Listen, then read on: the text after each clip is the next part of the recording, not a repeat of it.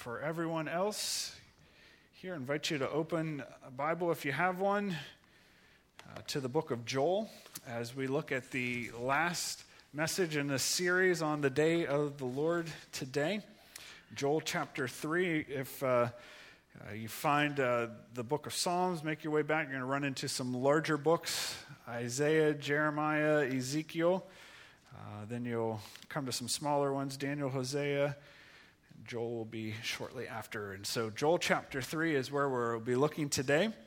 And uh, as we're looking in Joel chapter 3, we will also be looking in the book of Revelation at a number of passages there. So you can uh, have fingers uh, when we get to the Revelation point. I'll instruct you where those are at. And you can keep your finger in Joel because we'll hop back and forth a couple times. But as we look at this message this morning on the end of the story from Joel chapter 3. Sermon notes are uh, simple, uh, but a way for you to follow along and write extra notes if you're a note taker. They're in your bulletin.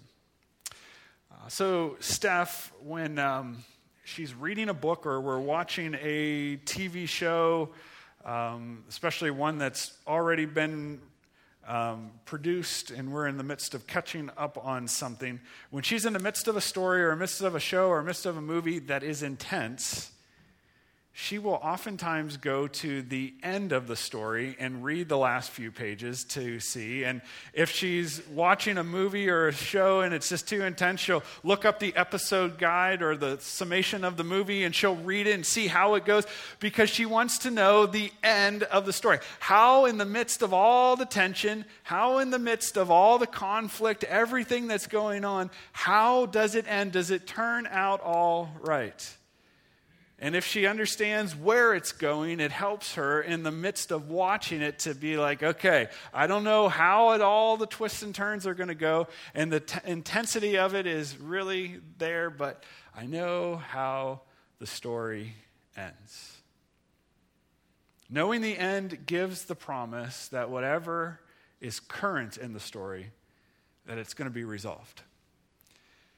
And that is true when we are studying and looking at the book of Joel and when we under, are looking at the, the last days and the day of the Lord, that when we understand the end of the story, when we understand that God promises to make all that is wrong for his people right, and that when he promises to deal with everything that is evil and those who, do, who do it both justly and completely, it gives us great hope. It gives us great encouragement in the midst of everything that is going on. We see it evidenced by what he promises to do for Israel, and we will see it that it's promised that he is going to take care of his people, the church, as well. No matter what is happening in the world currently, we don't have to fear. We don't have to get anxious because God promises that no matter how intense the reality of the story playing out gets, he promises that the story ends well. Knowing the end of the story helps us in the midst of it when things are dark, when things are difficult, when things are challenging. Because he tells us what he's going to do. And our God is a God who always, unlike me and unlike you, he always does what he says he's going to do. The promises fulfilled have showed that. And the promises that are yet to be, we have confidence because it's who He is. He's a promise maker and a promise keeper that He's going to do what He says He's going to do. Two key promises that we see embedded in Joel chapter 3. And uh, we'll, we'll look at the end of the story in Revelation as well. Two key promises. The first key promise is this that God promises to judge evil. God promises to judge evil in Joel chapter 3, verses 1 through 16. Before we work our way through that section, just as a backdrop, as, as a reminder, you may know this, or this may be stuff that you are in the midst of learning, that all the way back there was a man by the name of Abram who God eventually changed his name to Abraham. And God made promises to Abraham that he would bless him and he would make him a great nation. He would have descendants as numerous as the stars in the sky and the sand on the seashore, that he would bless him and create a nation from him, and that from him all nations would be blessed. He had a son named Isaac, who had a son named Jacob, who had 12 sons, who eventually became the nation, the people of Israel, God's chosen people, who God used as a light for the world, a light for the Gentiles. And from the people of Israel, from Abraham's descendants, came King David and ultimately became Jesus, the Christ, the Messiah the Savior of the world, the King of kings and the Lord of lords, who is the Savior of all and the one who will make all things right. God promised to always be faithful to Israel, even in spite of their unfaithfulness. Just as I'm unfaithful and we're unfaithful, we're not perfect. We don't do, we don't live up to our end of the bargain the way God has called us to, but His grace covers us. He pours out His grace like rain. He's faithful to His people, He's faithful to us, and He will be faithful. And so, as we would look at the book of Joel, it focuses on the nation of Israel, the people of God, and how He will be faithful to them in fulfilling all of His promises that He has made. Throughout history, there's been a battle between good and evil, between God and Satan, and Israel often has been at the middle, in the middle of all of that. And Israel has done things that have not been good, and they've done things that have been faithful. It's a checkered story in the whole thing. But you see this pattern, though, of the people of God having the nations come against them because it is God's redemptive work through them. And so the nations come against. And so as we look at this this morning, we will, we will see the way that God, in fulfilling his promises, comes to vindicate, to stand, and to redeem his people, Israel, and to judge the nations who come against them. God promises to do this. See in verses 1 through 8, he says, In those days, at the end and at the end of time, verse 1, when I restore the fortunes of Judah and Jerusalem, I will gather the nations and bring them down to the valley of Jehoshaphat. There I will bring into judgment against them. I will enter into judgment against them concerning my inheritance, my people Israel. For they, the nations that have come against Israel, have scattered my people among the nations, and they've divided up my land. They cast lots for my people they traded boys for prostitutes. They sold girls for wine that they might drink. Horrific things. Verse 4 Now, what have you against me, O Tyre and Sidon, and all the regions of Philistia? Are you repaying me for something I have done?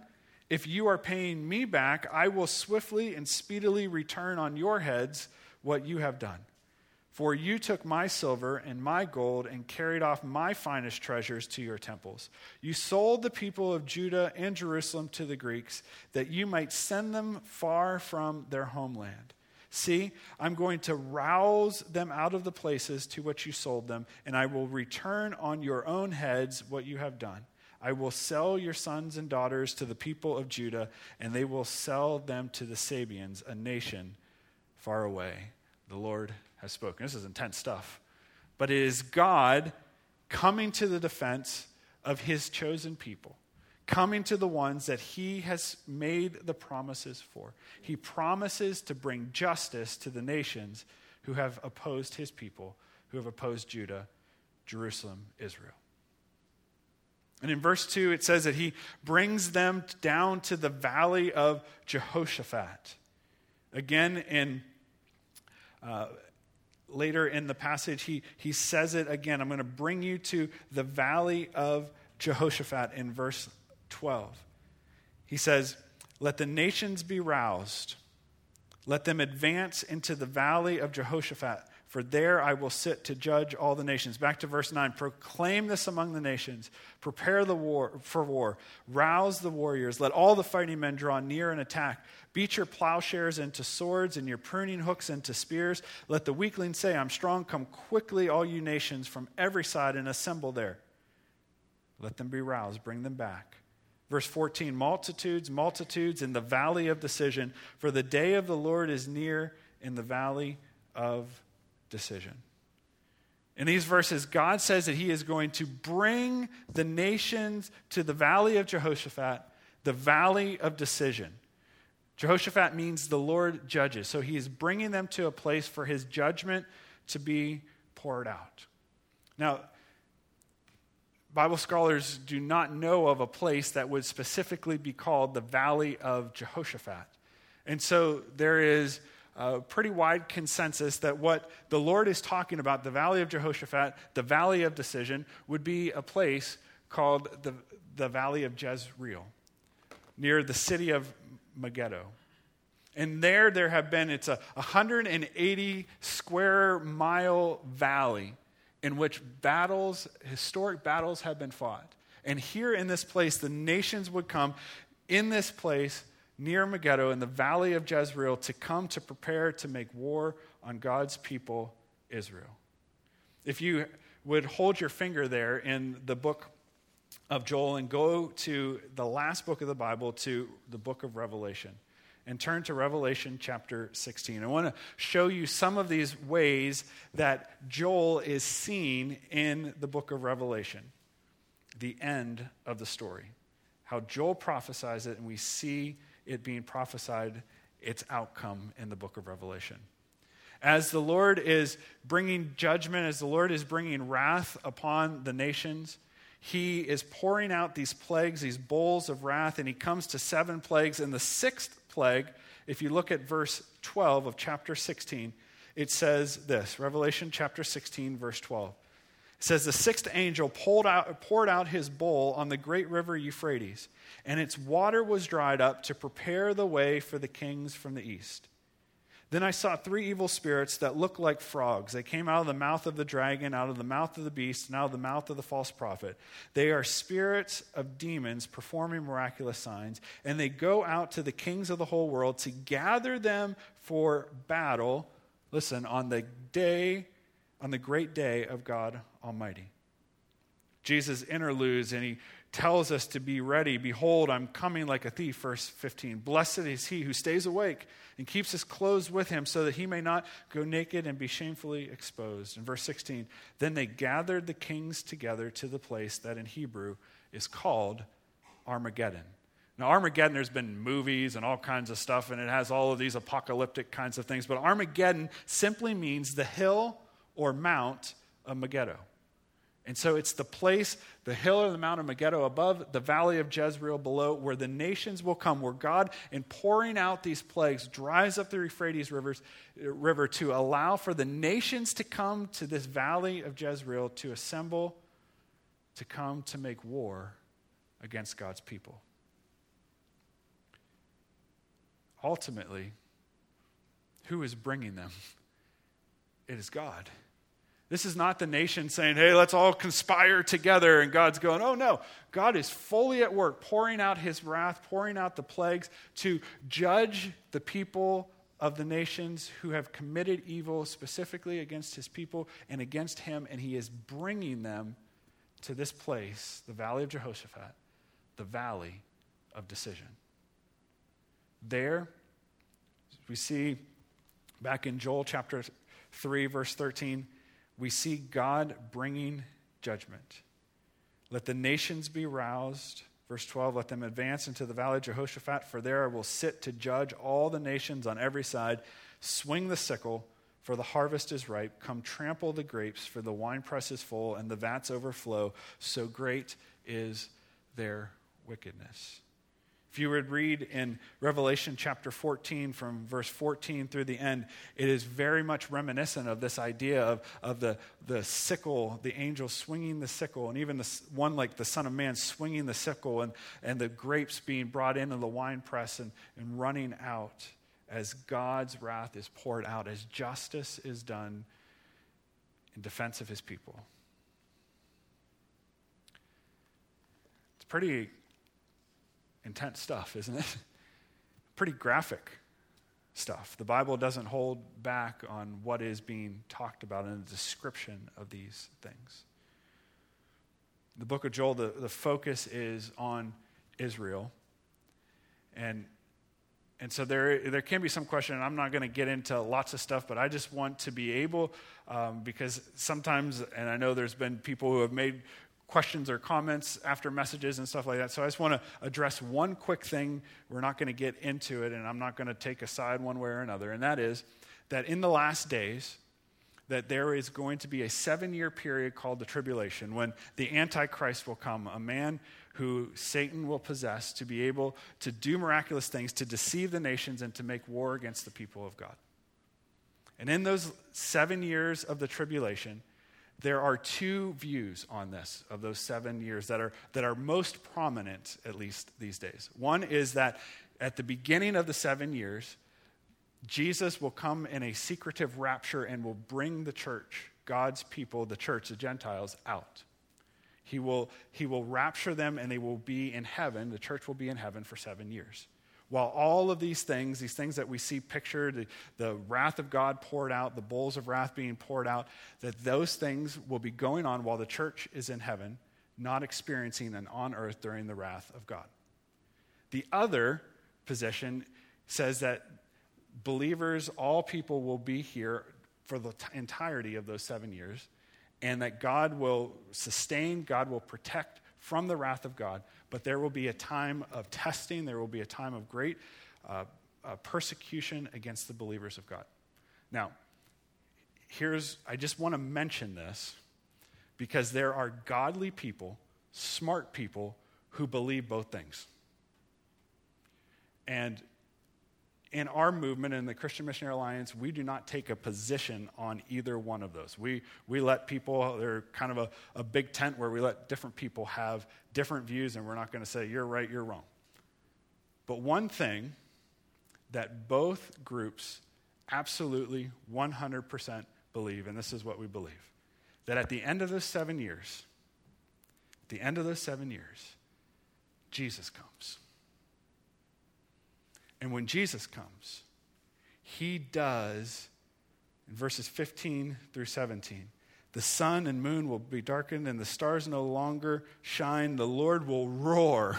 The Lord will roar from Zion and thunder from Jerusalem. The earth and the sky will tremble, but the Lord, the Lord will be a refuge for his people, a stronghold for the people of Israel. When the nations have come and the Lord has brought them together to make war against his people, it is at that moment that King Jesus will come and King Jesus will save and King Jesus will deliver and King Jesus will pour out judgment on all of the nations that have opposed his people. If you flip back to the book of Revelation, we see this pictured in Revelation chapter 19. I just want to read it because it should bring great hope to us. Revelation chapter 19, beginning in verse 11, says, I saw heaven standing open, and there before me was a white horse.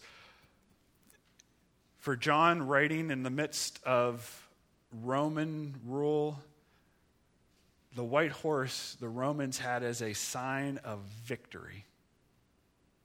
And so they would have, the readers of, of John's day who are, are reading the book of Revelation or hearing it, they would hear this rider of the white horse as a rider coming in victory. Not coming before the battle. He knows he's coming before the battle is even fought. He's not coming going, okay, we hope this is going to go well. he comes on the white horse, he comes in victory, not hoping for victory not the battle is kind of, well, which way is this one going to go? He comes already in victory. Whose rider is called faithful and true. With justice, he judges and makes war. His eyes are like blazing fire, and on his head are many crowns. He has a name written on him that no one knows but he himself. He is dressed in a robe dipped in blood, and his name is the Word of God. The armies of heaven were following him, riding the white horse, and dressed in fine linen, white and clean. And out of his mouth comes a sharp sword with which to strike down the nations. He will rule them with an iron scepter. He treads the winepress of the fury of the wrath of God Almighty, and on his robe and on his thigh he has this name written King of Kings and Lord of Lords. Who is that? Well, we can say it a little bit more excited than that. Who is that? Jesus. Jesus. The people of God should be able to identify who that is. The Word of God, the King of Kings and the Lord of Lords, who comes in victory because he's already won it at the cross and he comes to enforce it and he comes to vindicate his people. He comes, he comes to judge evil.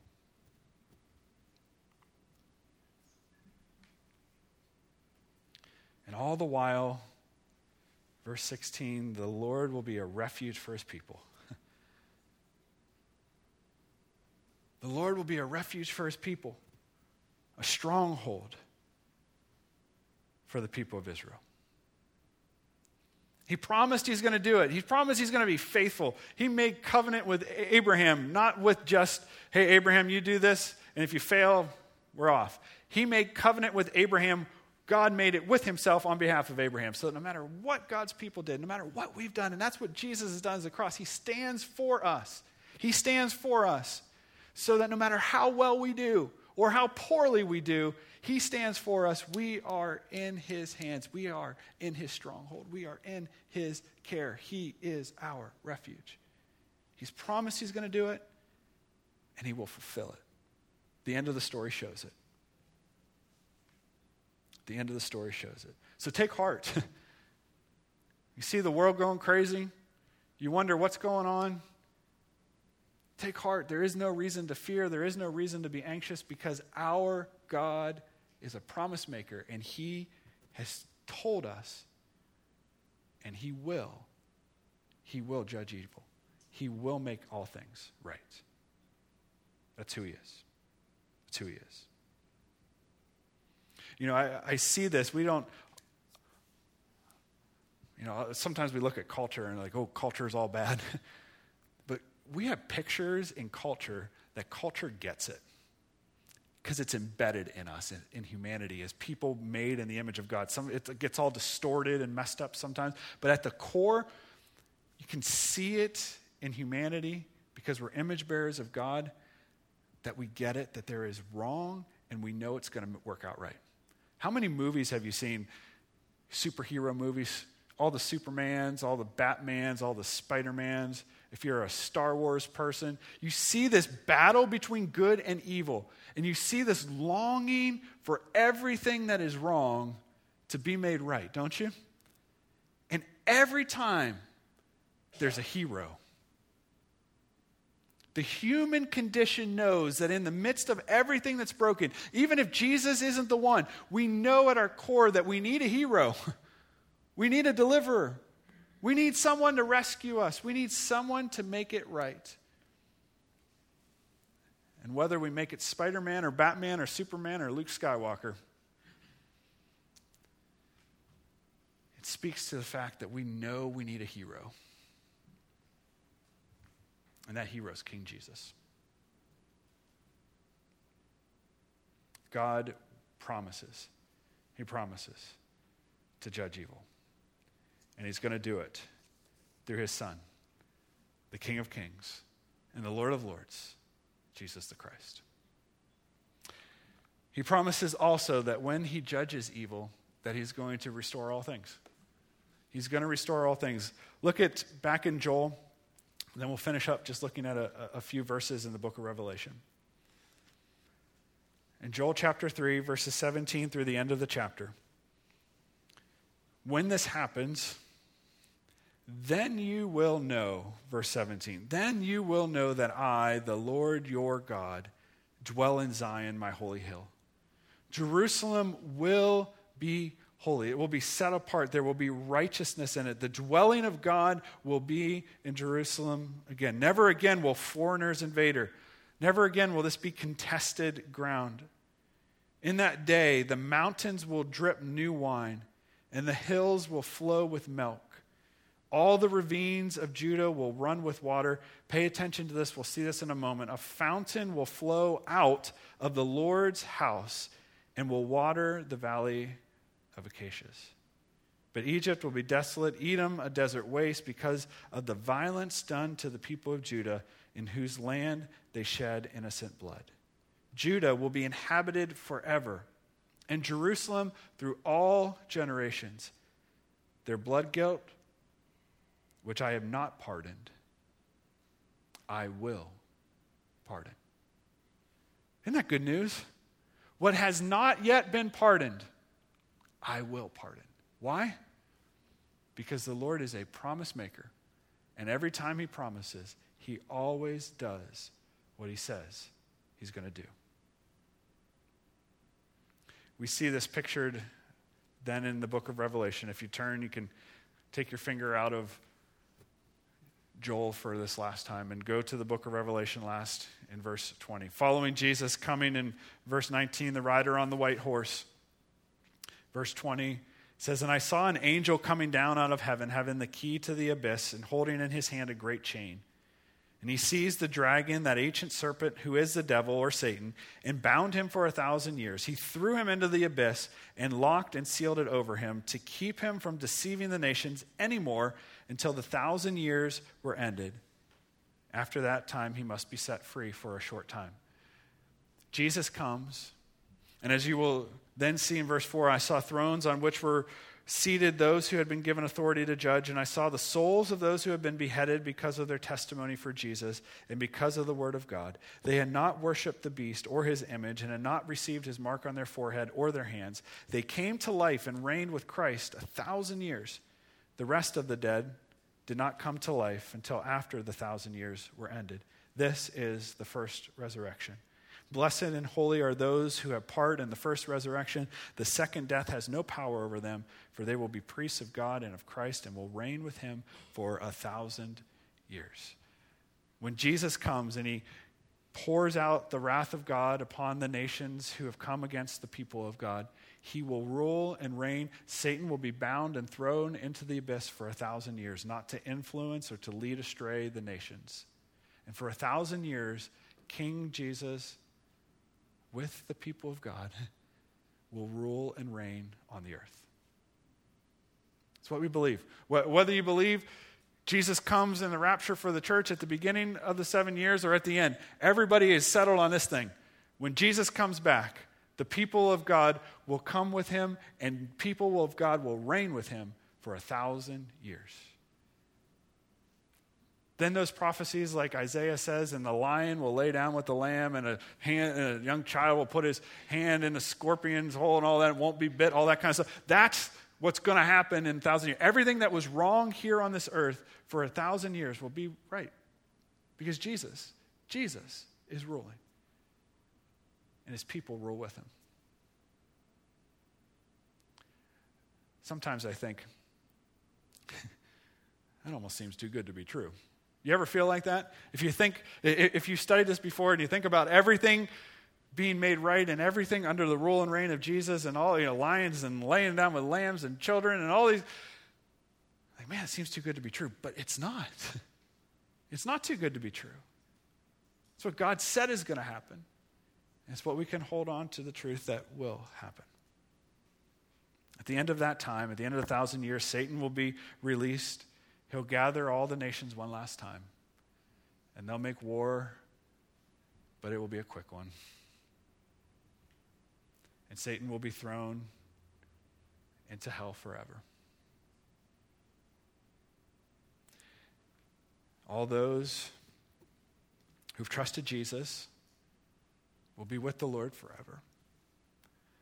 There is a sobering reality in this, too and it should grieve us. This whole thing of judgment, you know, sometimes it's like, oh, yeah, yeah, yeah, yeah, yeah, yeah, but it should grieve us also, too, because there are many, many whose names will not be found, as Revelation 20 tells us in the book of life, who will be in hell forever. A very, very real place.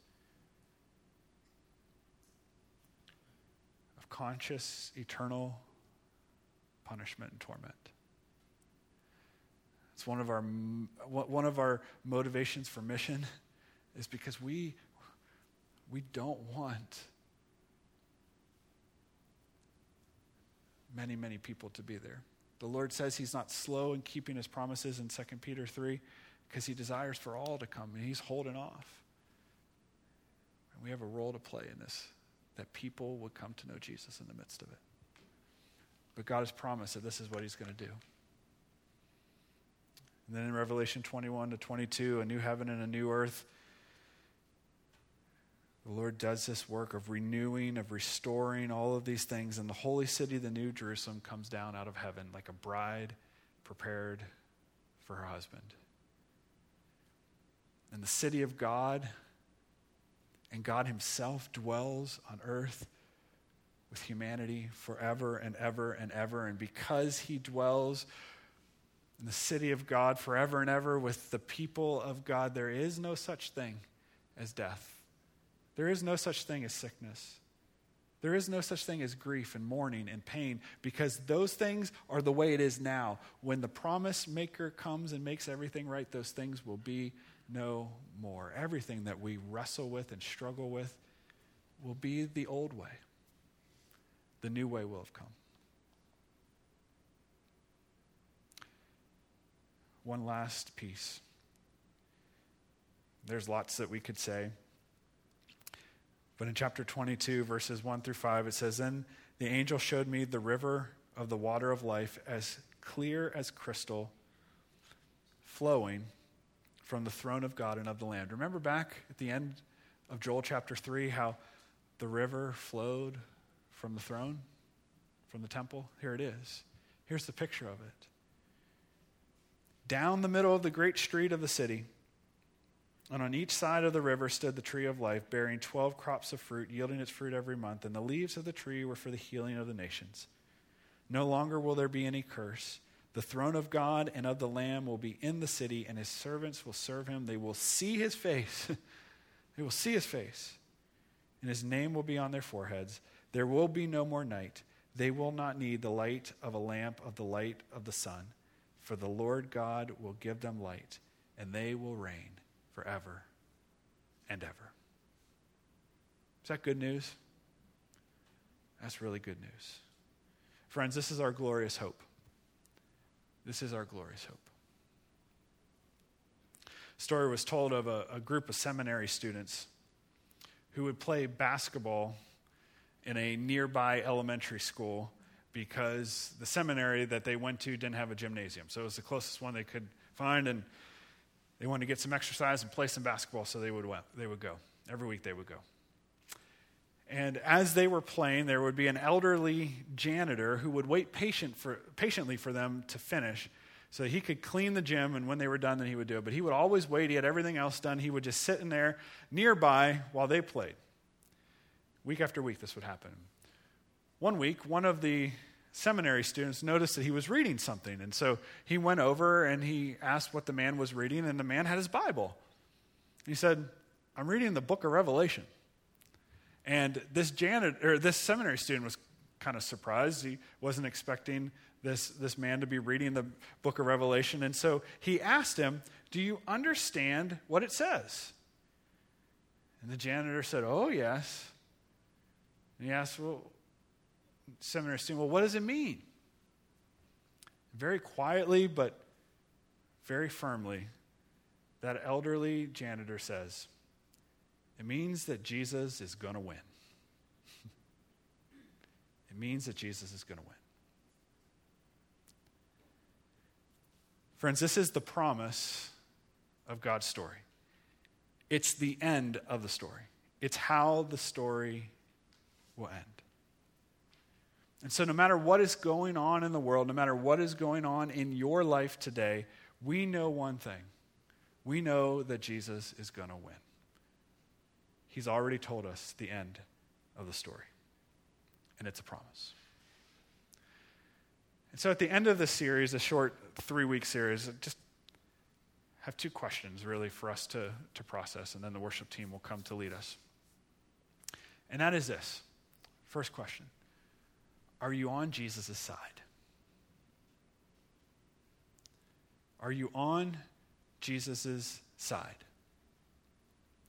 You know, we, we saw last week that everyone who calls upon the name of the Lord will be saved.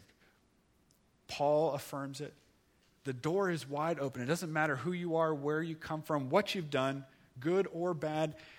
The door is wide open. Everyone who calls on the name of the Lord will be saved.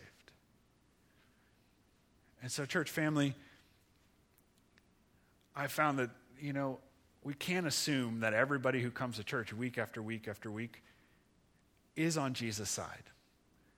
And the reason we can't is because it can be so easy to think that the way that I get on Jesus' side is by coming to church, is by reading my Bible, is by serving, is by being a, a good person.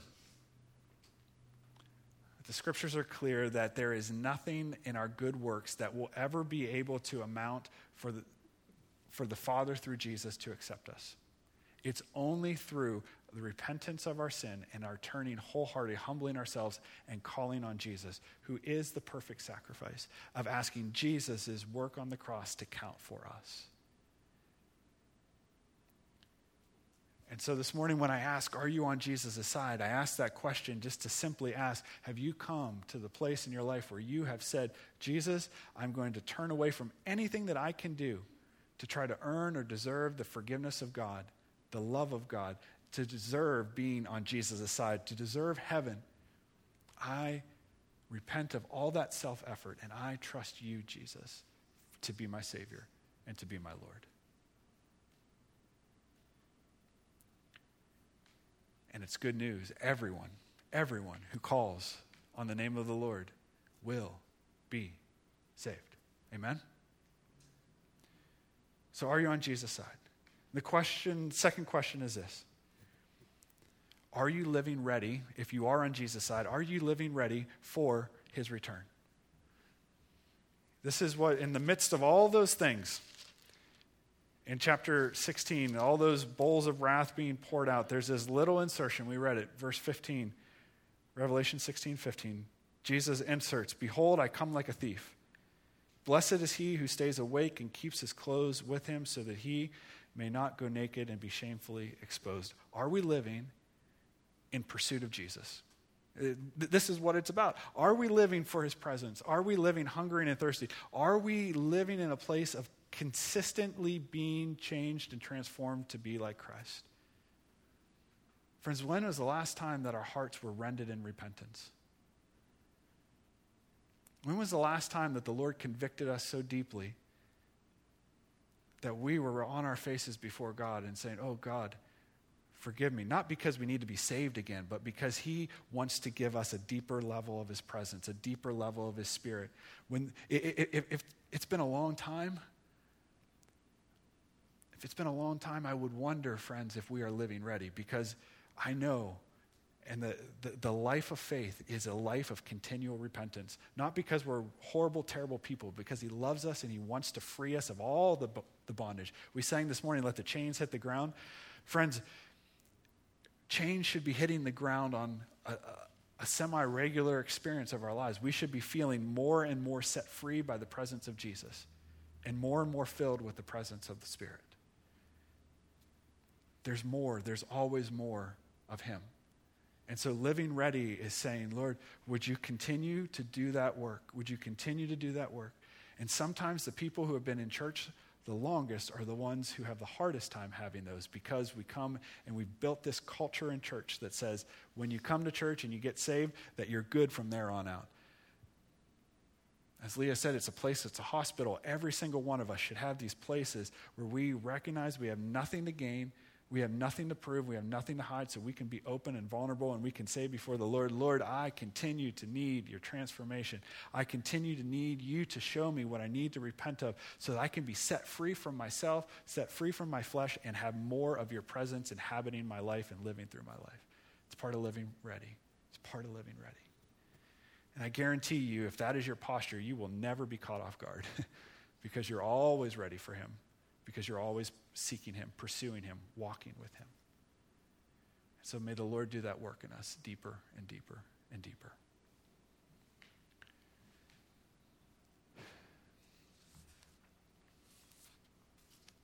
And all of it with great hope and with great promise because our God tells us what He's going to do, and then He will do it. So as the worship team comes, I want to just close us in prayer. And, you know, the altar would be open during this time. We pray, we offer it often if you want prayer over anything. I want to just give two options for prayer.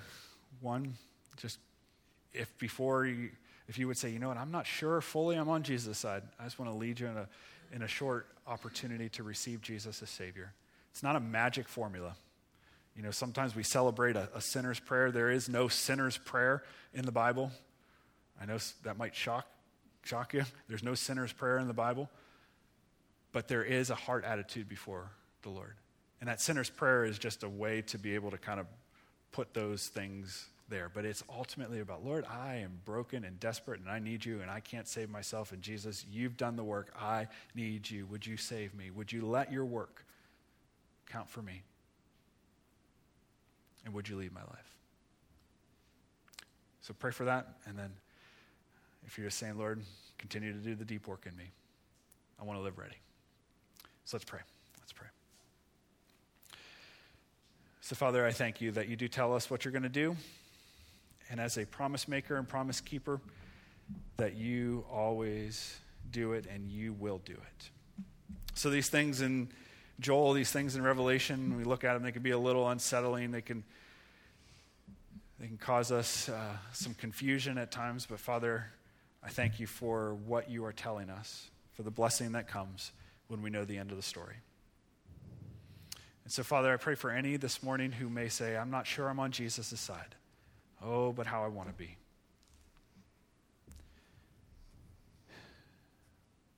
Father, I pray that you would pour out your grace like rain upon them and grant them, grant them faith to believe.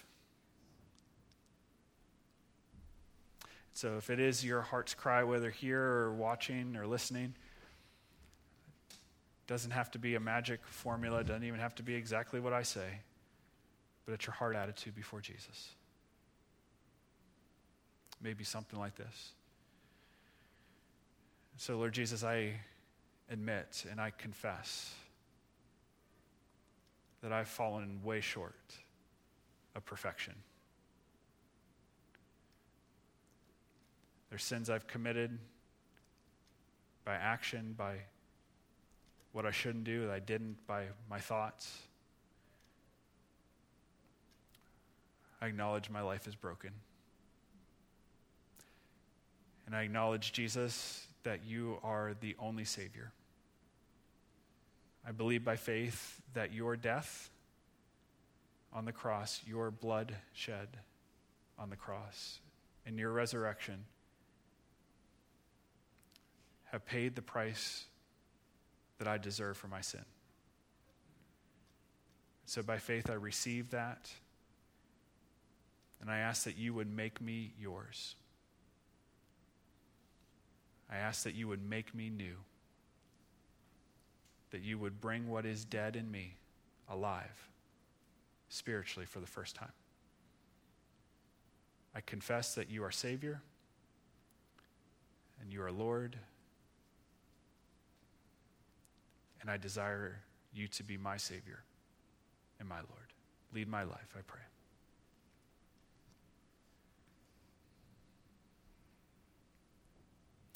And for everyone else,